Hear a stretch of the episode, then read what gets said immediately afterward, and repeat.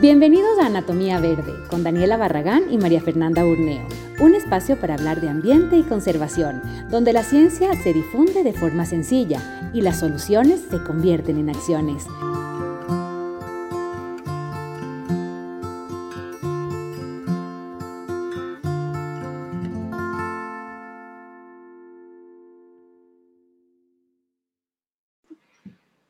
Hola, eh, estamos en una nueva edición de Anatomía Verde y esta vez eh, siguiendo nuestro mm, tema de junio, que es en relación a alimentación. Acá ya están nuestros invitados. Eh, estamos con la Dani, que está allá al fondo. Hola. Y en la mitad están nuestros invitados, Mauri y Claudia. Muchísimas gracias por estar aquí. así que, Dani, si quieres presentar el tema de hoy, Sí, claro que sí, qué chévere tenerles acá, mis queridos amigos. Sabes que estuve viendo la página de ustedes y me encantó, así que tengo un montón de preguntas para hacerles y creo que hoy día vamos a ver un poco sobre la biodiversidad en la cultura, en la cocina, en la alimentación. Y creo que tenemos un país con una biodiversidad inmensa, interesantísima y creo que, que, que, se vienen cosas muy chéveres en la entrevista de hoy, así que la cordial bienvenida a todos ustedes. Así es. Eh, así que un poco para presentarles quiénes tenemos, eh, está Claudia y, Mauricio. Em, aparte de ser una pareja chéverísima, son socios de The Food eh, Studio, está en Mindo. Y yo iba a hacer una interrupción a la Dani porque yo sé que la Dani es una fanática de Mindo. así que le iba a decir, ah, por ahí. Pero um, ellos tienen una propuesta que el rato que, que pensamos con la Dani sobre este tema simplemente encajó perfecto con la temática de hoy. Claudia es, es agrónoma eh, y, ha estudiado, eh, digamos, esa es su línea de trabajo. Y Mauri es chef, eh, estudió gastronomía. para mí me parece una ecuación perfecta y lo que yo un poco hablaba ah, hoy de mañana en Instagram es que lo interesante de, del tema de hoy es que, y con el tema de la semana pasada, es que nos hemos dado cuenta que finalmente la la cocina, no voy a hablar de gastronomía como tal, porque creo que cocina en general, porque la gente que incluso cocina en su casa, todo, lo que es referente a este espacio en donde se, se, produce comida o se transforma la comida en, un, en, un, en una receta deliciosa de nuestras madres, abuelas, de chefs. Em, finalmente es el puente justamente entre la conservación de la biodiversidad y una agricultura responsable, ¿no? Ahí hay como un link muy, muy especial que se hace el rato que se hace una gastronomía pensada eh, desde esa perspectiva. Entonces, quiero darles primero las gracias por estar aquí. Casi que el viernes pasado nos, nos hicimos una micro entrevista hablando horas. Em, y nada, agradecerles un montón y entrar eh, al tema de una, porque yo quiero aprovechar para, para, hacer, yo sé que la Dani tiene sus propias preguntas, así que mientras más rápido entremos, mejor. Em, sí, sí, sí. comencemos, y comencemos, Fer, como dices tú, siempre con, lo, con, la, con las cifras, ¿no? Cuando hablamos, por ejemplo, de cifras en Ecuador, eh, en la biodiversidad de, de alimentos en Ecuador, ¿de qué estamos hablando, chicos? Cuando estamos hablando, sí, en cifras. Mira, en cifras estamos hablando, estamos hablando de, números grandes y de números que no terminan de estar estandarizados porque hay muchas fuentes. O sea, por ejemplo, si es que eh, investigas sobre el Banco Nacional de Germoplasma, tienes aproximadamente 28.200 especies en colecta de semillas que permanecen en este banco y que eh, son cuidadas pero sin embargo, si a esto le sumas además a las universidades que más o menos tienen unas 6.700 eh, especies de semillas en conservación, y a esto le sumas los eh, proyectos alternativos, como por ejemplo la red de guardián de semillas, que trabaja todo el tema de semillas nativas, eh, el número crece. Ecuador es un país megadiverso, y al ser un país megadiverso, está caracterizado por sus ecosistemas, por su mega diversidad que está representada no solamente eh, desde la parte de conservación, de la parte de, del cuidado de la naturaleza, sino también que esa, eso se transforma en agrobiodiversidad. Y eh, más o menos esos son los números aproximados al 2015.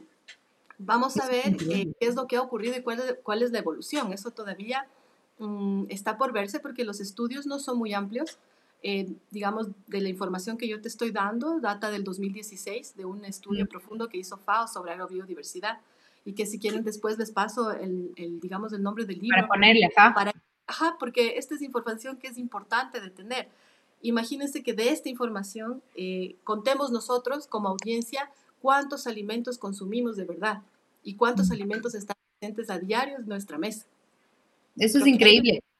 O sea, yo ahí, por ejemplo, sí, no, es que es, es fascinante. Yo hoy día, eh, nosotros tenemos eh, eh, en la finca, eh, por lo menos yo diría que tres tipos, porque acabamos de descubrir un tercero, un tipo de maíz, porque tenemos el, el negro, eh, con el cual se hace eh, la famosa chicha, digamos, que se toma, que es deliciosa, el clásico blanco, pero hoy descubrimos uno que es justo una hibridación de los dos, que a mí me huele que ya hubo ahí una polinización media extraña.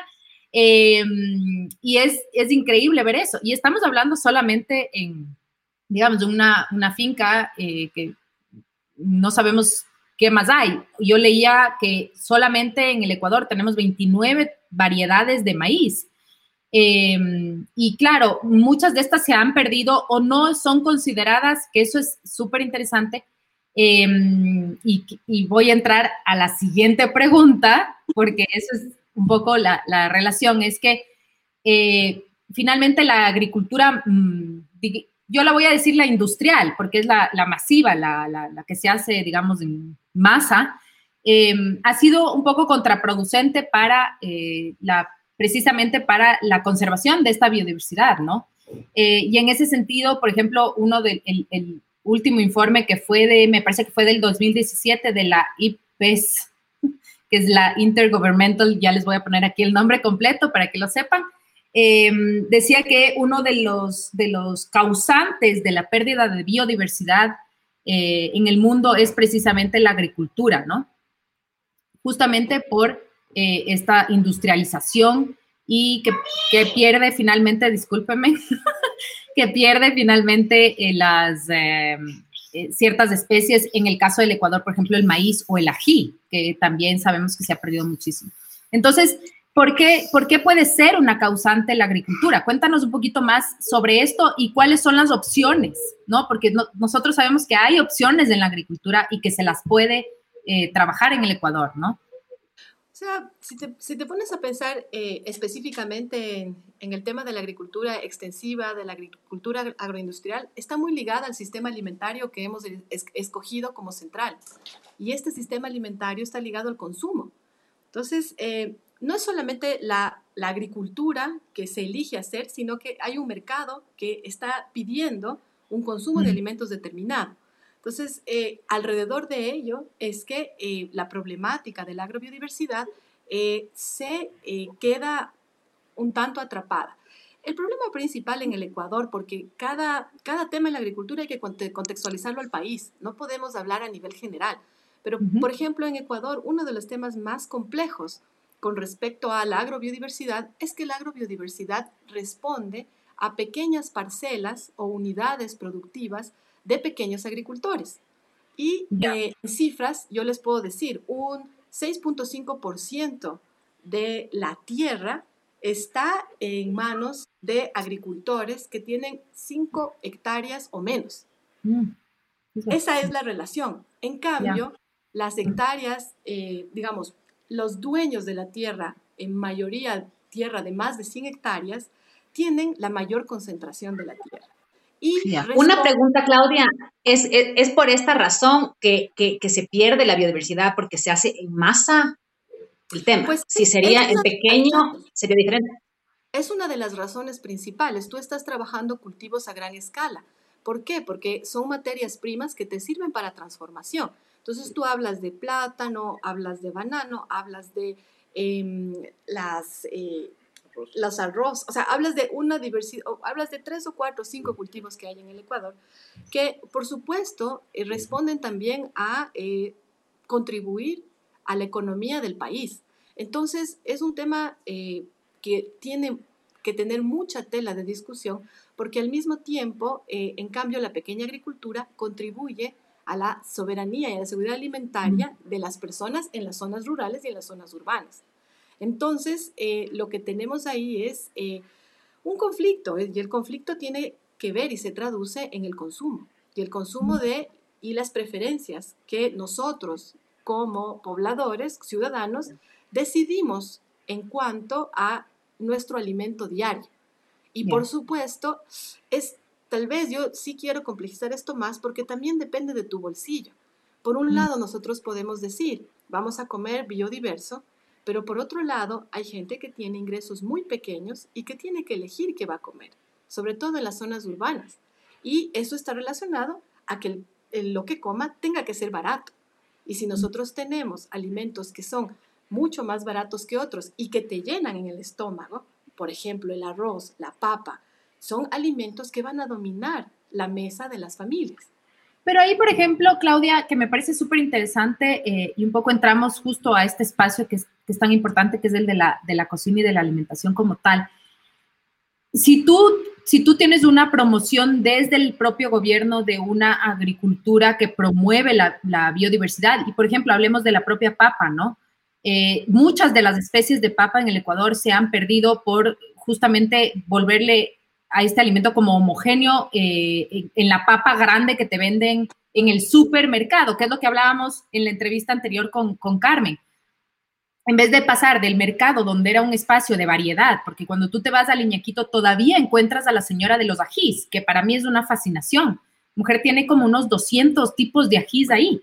Eh, ajá, es, increíble pero la gente va al supermercado y, ¿y qué hay en el supermercado? Hay la papa grande, que es la papa chola, la clásica, luego tienes la Cecilia, que les llaman esos, que es la chiquita, pero estás hablando de dos variedades. En el Ecuador existen miles de variedades. Entonces,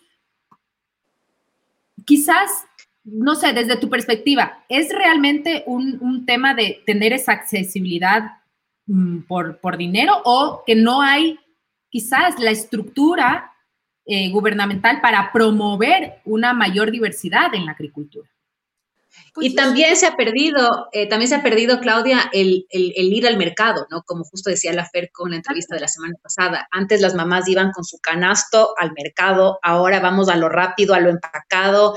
En el, en el supermercado grande encontramos básicamente todo lo que, lo que supuestamente necesitamos. Entonces perdemos un poco también esa, esa conexión con, con ir al, mercado o a los pequeños distribuidores.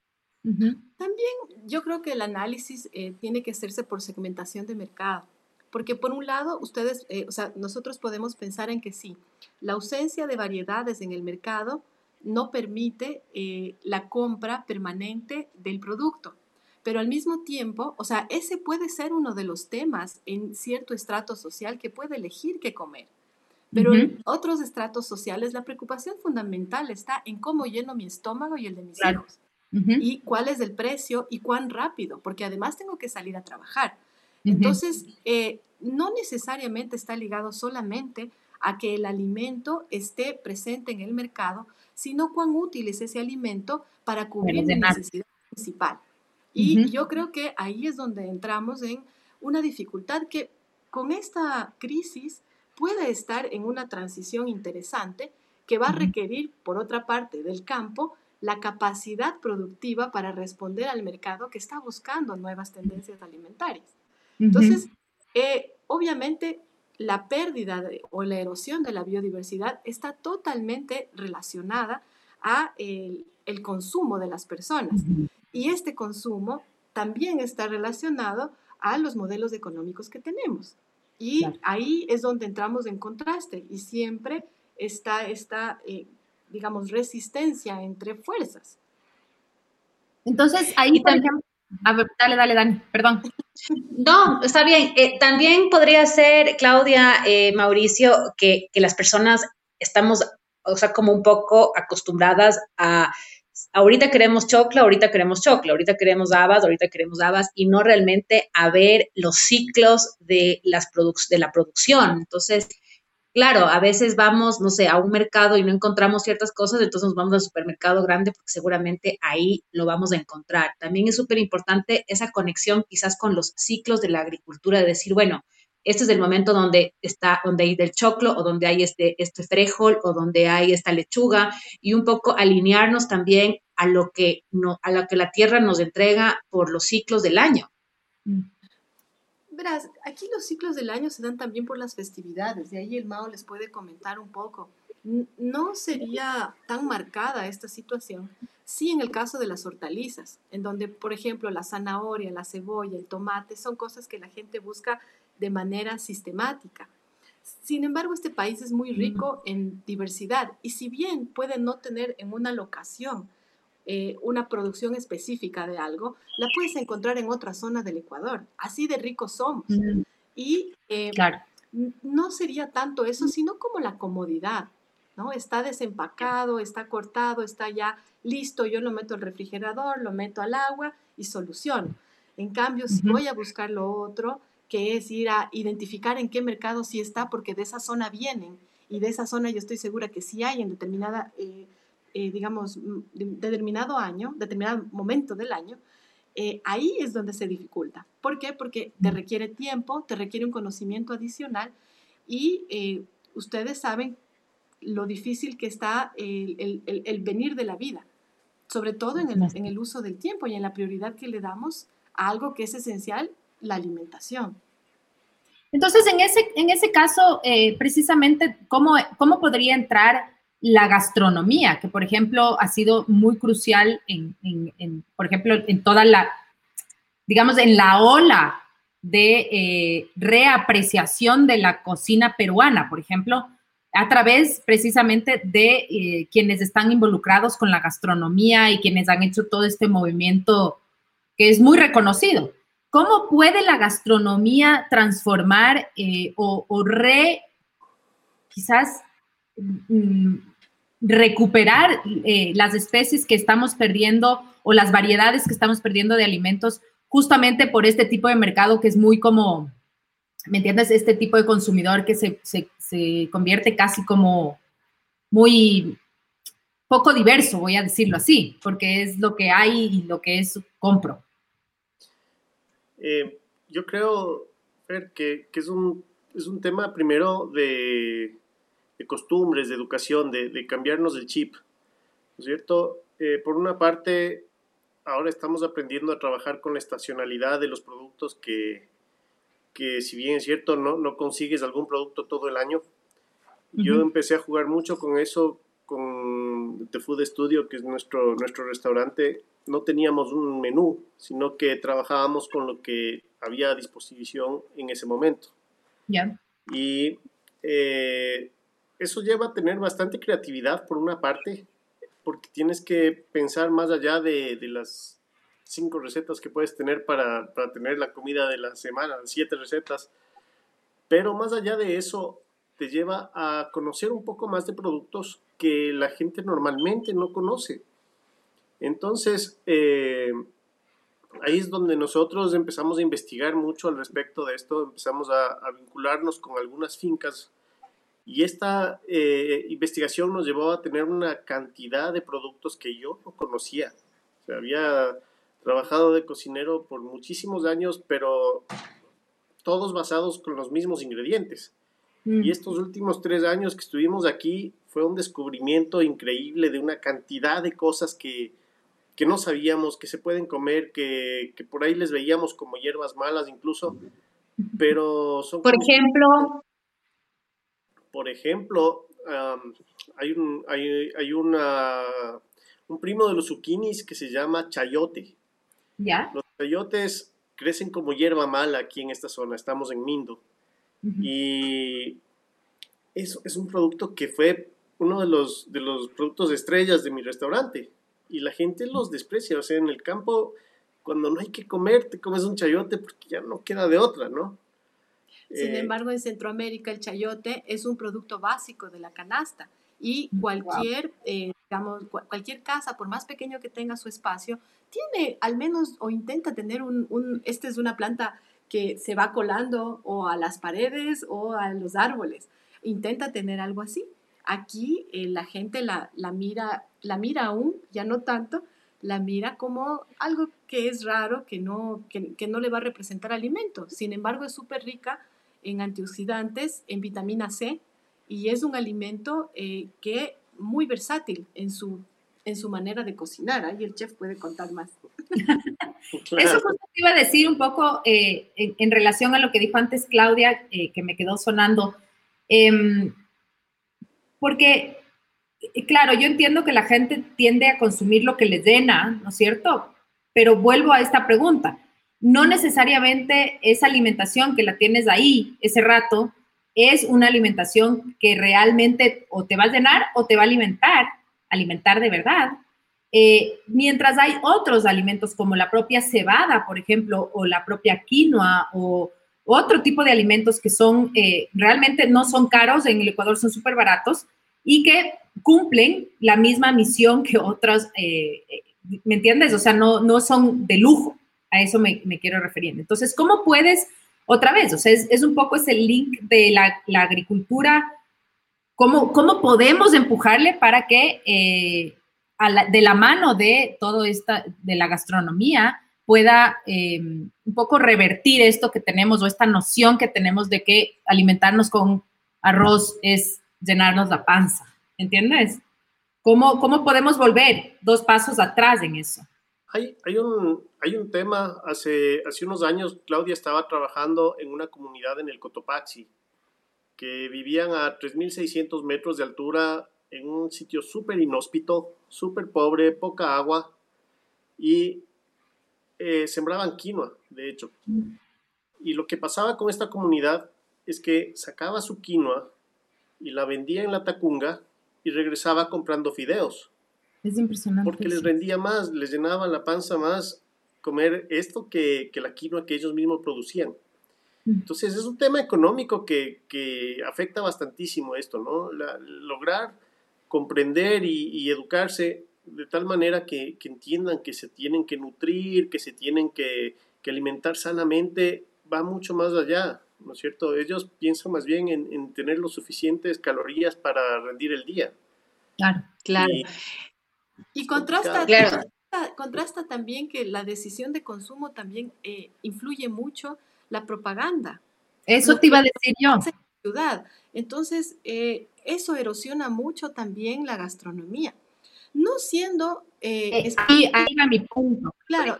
De todas formas, esta situación que estamos contando son situaciones extremas del Ecuador en donde, eh, por ejemplo, Chimborazo, Cotopaxi, que son provincias que están o sea, que están ya identificadas con problemas altísimos nutricionales, con una población de niños y mujeres eh, muy vulnerable. Sin embargo, tienes otras zonas en donde la alimentación se ha tratado de conservar. A pesar de ello, los indicadores nutricionales siguen siendo bajos para los niños. Y es este contraste de consumo en donde eh, hay mucha Em, información y demasiadas, eh, demasiada llegada de eh, propaganda para estimular un consumo industrializado. Y eso también es un, factor que influye. Como verán, esto, es, esto tiene muchas aristas. Exacto, exactamente claro, claro. Y, no, justamente lo que decía, eh, lo decía un poco eh, Mauricio dentro del, del, Food Studio de ustedes, es como la comida es medicina. Estaba leyendo un poco en la página y qué interesante es un poco entender que si tenemos una buena producción de alimentos, eh, tenemos un estado nutricional y de salud súper alto. Y como dice Claudia, si quizás eh, no sé, la, propaganda o la publicidad o los comerciales se enfocarían en la cantidad de productos que nosotros tenemos y que también son de bajo costo. Tuve la oportunidad de, conocer también de la, de la, de, la, papa, por ejemplo, que decía la Fera al principio. Hay una variedad impresionante de papa, ¿no? Y, se pueden hacer un montón de cosas en nuestro país con la cantidad de alimentos que tenemos. Entonces también falta, es, es falta de conocimiento, también diría yo, eh, el, por ejemplo, lo que tú acabas de contar, esto del primo del zucchini o del hermano del zucchini o cosas así que dices, wow, no, no, exacto, no, no tenemos claro, no tenemos eh, conocimiento. Y, y, sí somos un país donde en cada esquina eh, la gente no, no, no, debería morirse de hambre porque tenemos un montón de, de, temas de, de, agricultura y de producción, ¿no?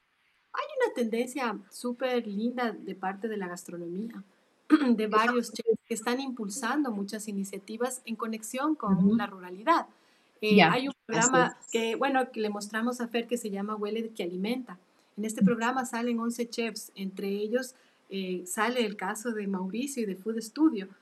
Y eh, ahí tú ves todas las iniciativas y la innovación que se trata de colocar en la mesa, pero también por otro lado yo rescato otras iniciativas como por ejemplo qué rico es, que es este estímulo a la compra de productos eh, del campo para el consumo más eh, cotidiano y diario.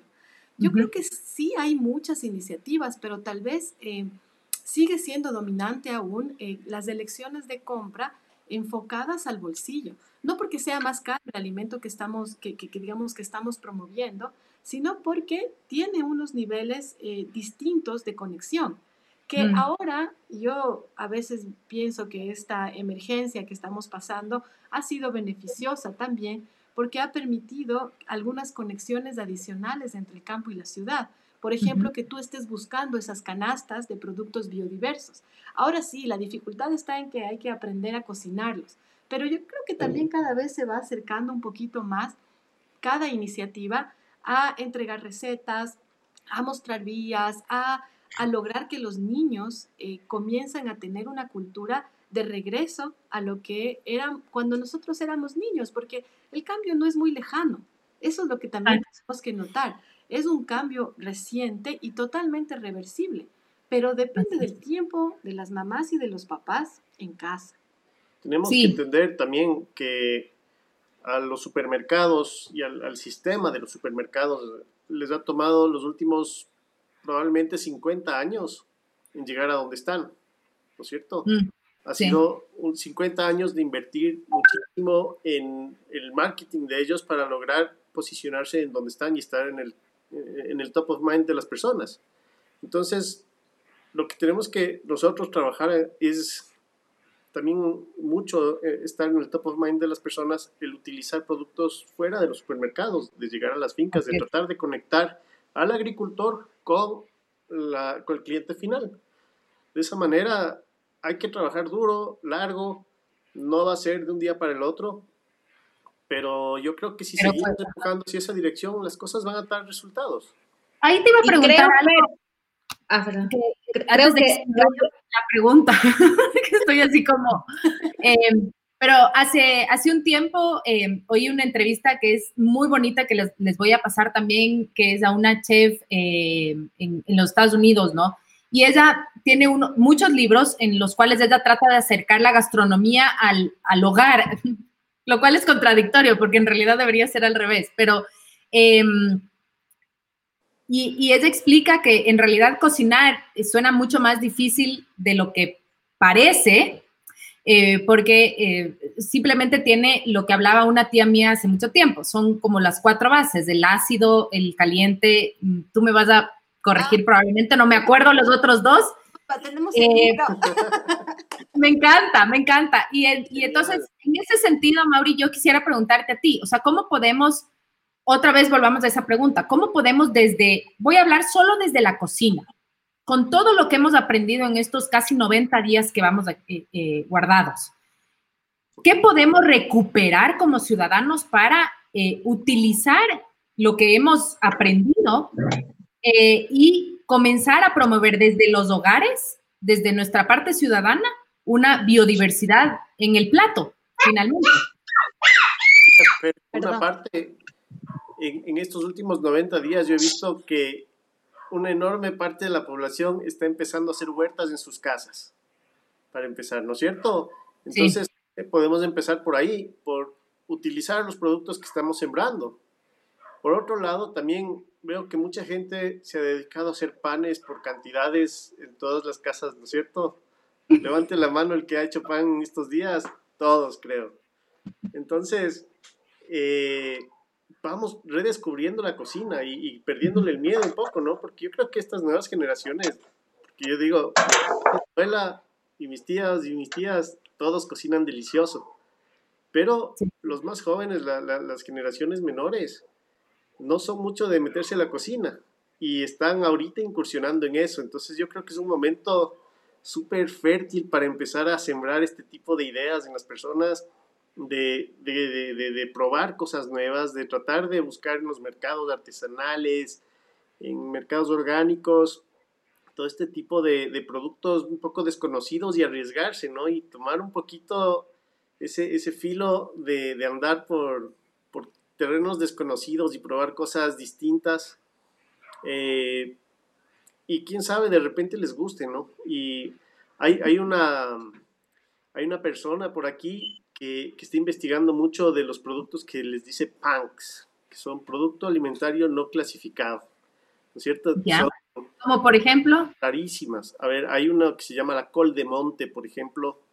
Ya. Eh, eh, o hojas comestibles, flores comestibles, que no son muy conocidas, pero son comestibles, no son venenosas al final y tienen sabor. Utilizaciones de productos, por ejemplo, usábamos nosotros en el restaurante la ortiga deshidratada, las hojas de mostaza, las hojas, los brotes de muchas, de muchos tubérculos, los brotes de las remolachas, los brotes de, de los camotes, hasta de la yuca, y las hojas, ¿no? No, no, no el, el tubérculo, sino las, las hojas. La hoja.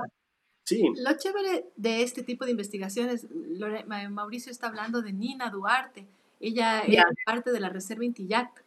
Y eh, es súper interesante porque el acercamiento a esta investigación no es un acercamiento teórico hacia un público científico, sino que es un acercamiento hacia el territorio donde vivimos, que es la mancomunidad del Chocoandino, el Chocoandino de Pichincha. Y ese acercamiento lo que pretende es volver a sensibilizar a la población que vive en el territorio y que puede mirar todos estos cultivos a su alrededor, que no son cultivos hechos por el ser humano e intencionalmente, sino que aparecen y que después se van convirtiendo en plantas utilizadas más cotidianamente.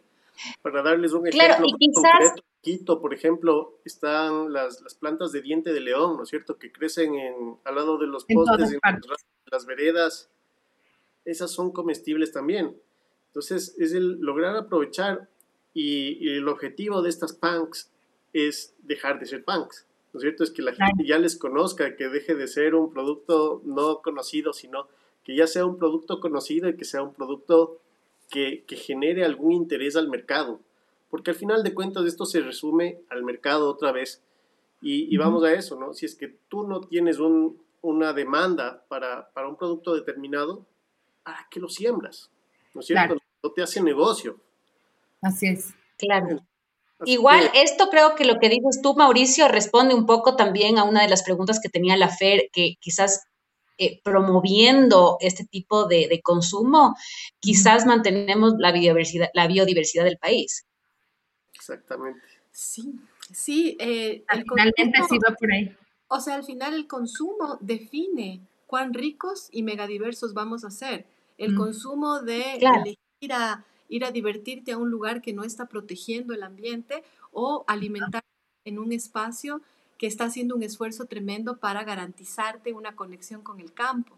El, el consumo es la base de lo que nosotros podemos hacer y nos define. O sea, si nos podemos a pensar en las ciudades, que son los lugares per se de fuentes de dinero y de distribución de ese dinero hacia las zonas más rurales, si el consumo define prácticas que atentan contra la agrobiodiversidad, por supuesto que va a estar en peligro, pero si el consumo comienza a aceptarlas y comienza a incorporarlas, vamos a cambiar la, la forma de ver el campo. Y es un proceso. Pero también, también necesitamos educación, creo yo, porque eh, como tú decías, a veces tenemos los productos como de base, eh, ¿no? El brócoli, el tomate, la zanahoria, el pimiento, la cebolla y se acabó. Y esas son nuestras compras semanales, porque claro, nos perdemos que tenemos otras opciones, o como tú dices, compro la remolacha y boto las hojas y también ahí entra ya un tema, bueno, del desperdicio, pero si, si, si, sabemos que con esas hojas podemos hacer, no sé, una ensalada o podemos hacer algo, quizás no las votaríamos. Pues eh, sí, naturalmente también, y es un, es, mira, es lo que nos pasó en el Food Studio al principio, no sé si le quieres contar de la evolución de nuestros clientes, eso fue, ese es el ejemplo más claro. Sí, y eso ha sido un, proceso largo, ¿no? Porque uh, cuando empezamos con esta idea, el, el Food Studio empezó a pegar muy bien con un mercado extranjero. Mm. O sea, llegaban eh, los turistas extranjeros de Mindo y se, iban felices porque comían fresco, comían ensaladas, comían vegetariano, comían cosas que no estaban fritas, en fin, una, serie de cosas que no suelen suceder normalmente en, los restaurantes de, no solo del Ecuador, sino en, Latinoamérica en general. En general. comemos muchos fritos, comemos mucho chicharrón, ese tipo de cosas pesadas, grasosas, que son una delicia. Pero eh, los extranjeros estaban muy acostumbrados a comerse su ensaladita, a comer una sopita, a comer ligero. Y encontré yo ahí un nicho. Pero llegaba el fin de semana y llegaba la gente de Quito que, que baja a pasearse en el fin de semana en Mindo. Y, y me hacían feo, pues, porque no tenía el arroz, porque yo no tenía papa frita. De hecho, tengo un, un mal review en TripAdvisor porque una señora de Quito vino y me preguntó por papas fritas. Yo le dije que no hacemos papas fritas aquí. Eh, me exigía papas fritas. Le dije, no, no le voy a hacer papas fritas. Entonces me gané el mal review porque primero el, el chef no acepta recomendaciones y segundo eh, no servimos papas fritas. Y claro, para mí esa es una, una súper buena tarjeta de presentación porque de hecho lo mío no era frito, lo mío eran cocinas mucho más frescas. Ya. Y, y, de hecho, bueno, las, las alternativas habían montones y, y nos divertimos con esa anécdota, pero son, son cosas así. La gente de Quito espera la montaña de arroz, espera las papas fritas con su pedazo de carne al lado y no buscan nada de ensalada. O sea, si es que hay ensalada, le hacen a un ladito. Sin embargo, el patrón fue cambiando a medida que, que comenzamos a hacernos un poco más conocidos. En mm. principio, eh, gracias, yo creo que también hay toda una tendencia en Quito de los foodies que llegan a estos, llegan a los restaurantes y que realmente eh, eh, tienen la apertura para hacer un intercambio, ¿no? Y mm. Definir un poco el, el, el, consumo de las personas. Eso hace que la balanza se incline. Sí se inclina, pero es un trabajo duro. Porque eso te iba a decir. Exacto.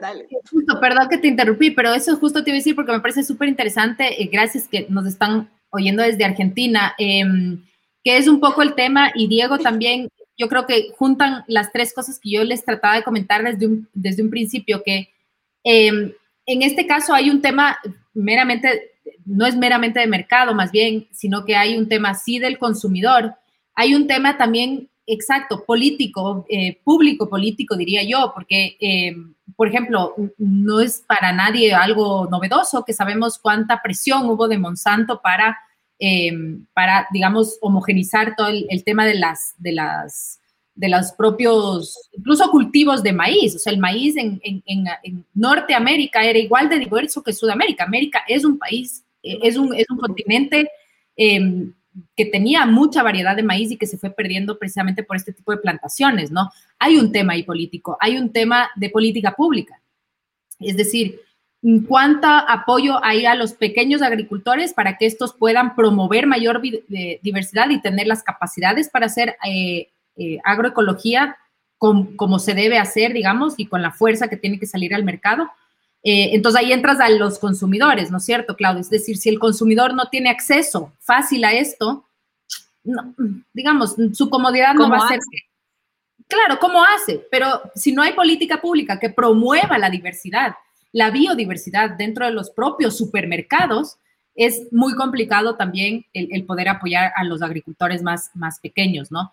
Y luego sí, el tercer factor es ya eh, la moda, ¿no? O sea, hay un tema ahí de moda que comienza a transformar la gastronomía como tal y termina transformando también la eh, agricultura, porque lo que tú ves ahora con la noventena, ya creo que son 90 días, eh, es que la gente ha hecho sus huertos un poco porque hay una cierta moda hacia el tema ambiental, ¿no? Entonces, ¿cómo, otra vez, o sea, cómo ha sido su experiencia y qué quizás ahora un poco ya yéndole a cerrar a esta entrevista, porque nos podríamos ir otra vez como el viernes pasado, horas conversando. Pero que, por ejemplo, para los que nos escuchen, escuchan, ¿cómo, ¿cómo podemos dar el paso, quizás incluso para presionar esa política pública desde nuestro propio metro cuadrado? Porque mucha gente dice, oh, yo no puedo hacer nada. Mm, no sé si no puedes hacer nada. Quizás no quieres. Yo creo que todo está desde el consumo, ¿no es cierto? Es, es una parte súper importante del consumidor. O sea, una persona, si le pide al mercado algo diferente, el mercado tiene que buscarse la forma de conseguirle, ¿no es cierto?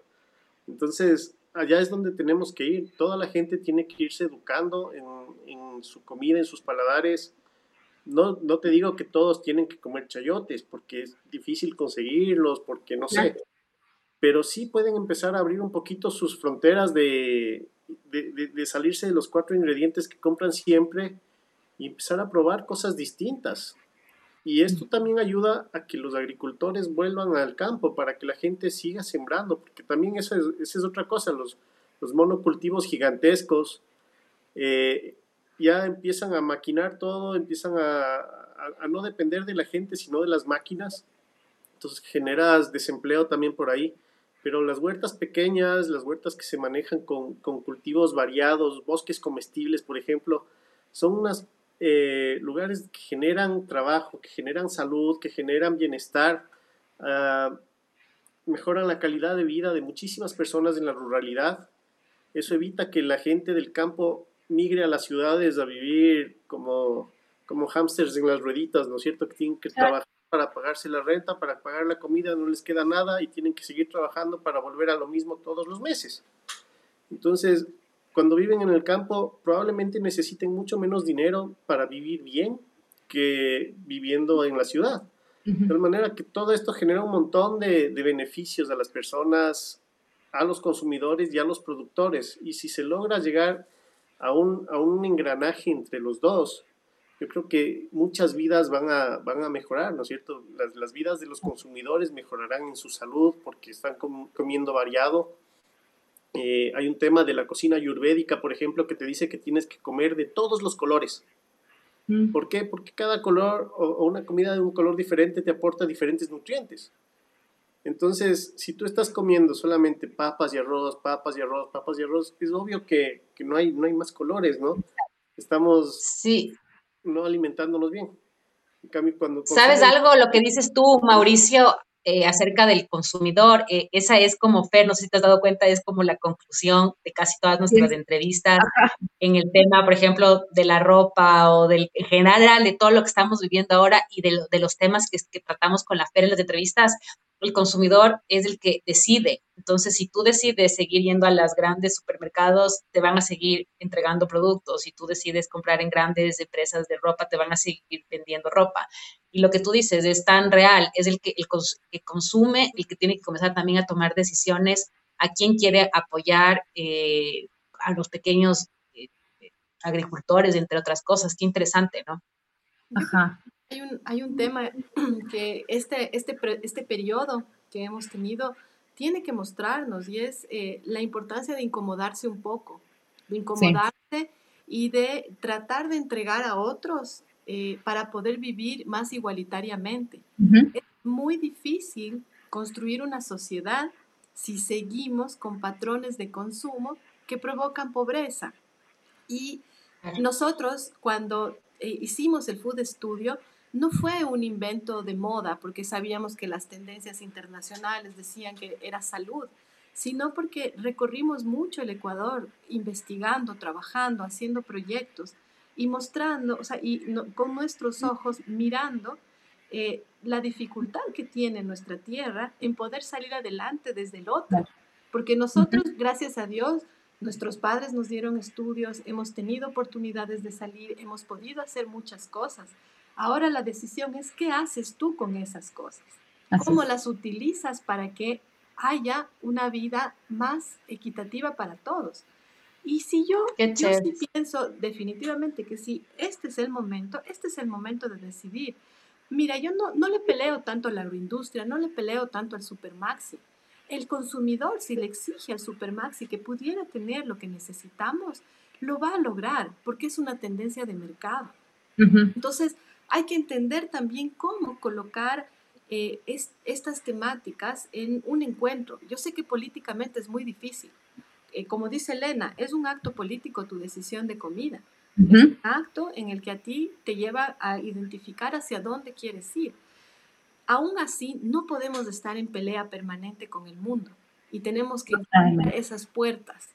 Pero ahí es, ese es un tema súper interesante y, yo creo que con eso un poco vamos cerrando, es, es el hecho de que eh, cuando nosotros hablamos de transformar, no hablamos de que salgas a, o sea, obviamente si, si quieren también es una forma obviamente de, de activismo importante, pero hay un, un, tipo de activismo que la gente... Mmm, yo creo que invisibiliza mucho y es el, el hecho de tus, tus decisiones y tu presión en el mercado.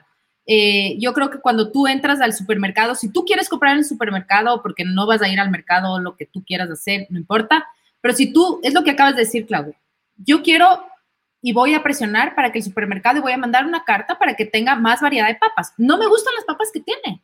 Y además quiero más variedad de, de maíz. Y, y voy a también... Vale, quiero saber quién lo hizo. Quiero, ¿Quién lo hizo? Quiero, quiero, exacto, quiero mucho más. Quiero una estantería completa de agro, claro, de, de agroecología, eh, eh, ¿me entiendes? Con productores pequeños. Eh, todo eso, yo creo que ahí hay una presión que ellos no pueden evitar. O sea, los grandes supermercados, las grandes marcas no pueden evitar la presión del consumidor. Y muchas veces nos creemos eh, yo, creo, yo creo que hasta el punto de decir un poco débiles, ¿no es cierto? O sea, de decir, no, ¿cuánto puedo yo hacer? Puedes hacer un montón, porque ese mercado fue precisamente moldeado por una presión de eh, quienes fueron consumidores de su época, es decir, siempre hubo una presión que generó cambios.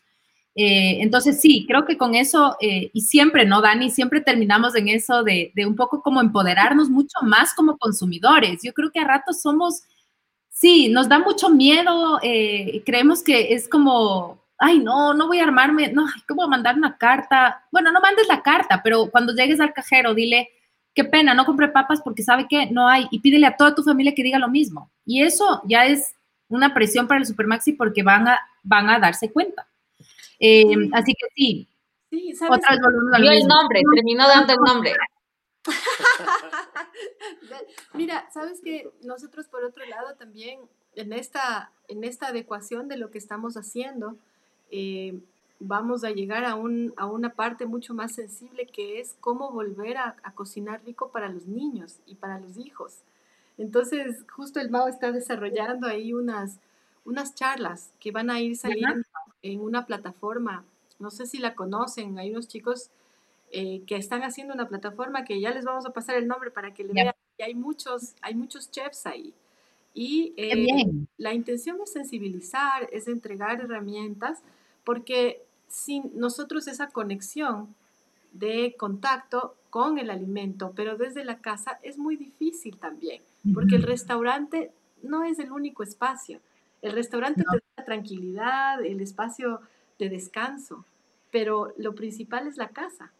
Obviamente, la cocina, la cocina como tal, la Dani, que es otra cocinera, las dos nos hemos metido a fondo y me encanta, solamente con eso yo voy a decir esto, pero me encanta que digas eso, Mauri, porque estuve ahí molestando a algunos chefs que tengo de amigos y les decía, me parece divina sus, sus súper recetas en Instagram, que muy bonito, pero ¿sabes qué? necesito cocinar para hoy noche a mi guagua y no sé qué hacerle y no le voy a dar fideo, o sea, no le voy a dar y no, ya estoy hasta acá del arroz con huevo, que de paso es el mejor platillo que existe, pero basta, ¿por qué los chefs solamente ponen unas recetas, además que por poco tienes que pedirle a, no sé, el, el oro a no sé quién para que la decoración de encima, o sea, ya no, quiero sencilla, que le guste a mi guagua y que yo tenga que abrir la refrigeradora y que tenga ahí. Eh, es así de, de, y que tenemos, porque todos tenemos chochos, to, o sea, de verdad nuestra refri es súper diversa dentro de todo.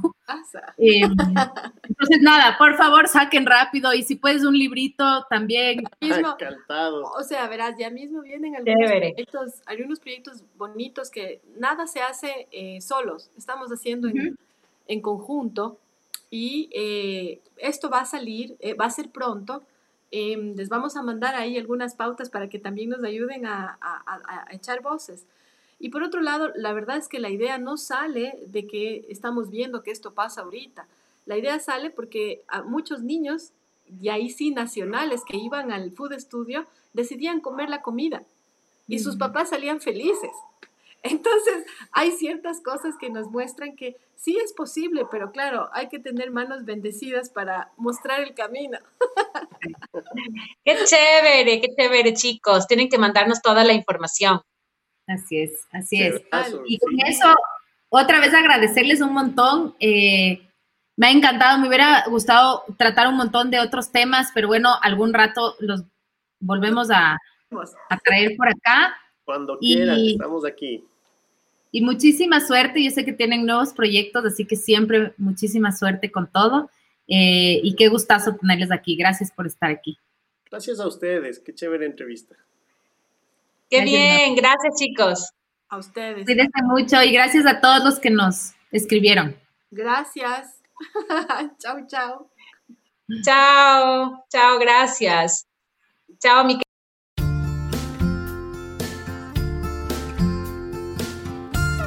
Gracias por ser parte de un episodio más de Anatomía Verde. Si te gustó esta entrevista, no te olvides dejarnos tus comentarios y recuerda seguirnos en Facebook y también en YouTube como Anatomía Verde.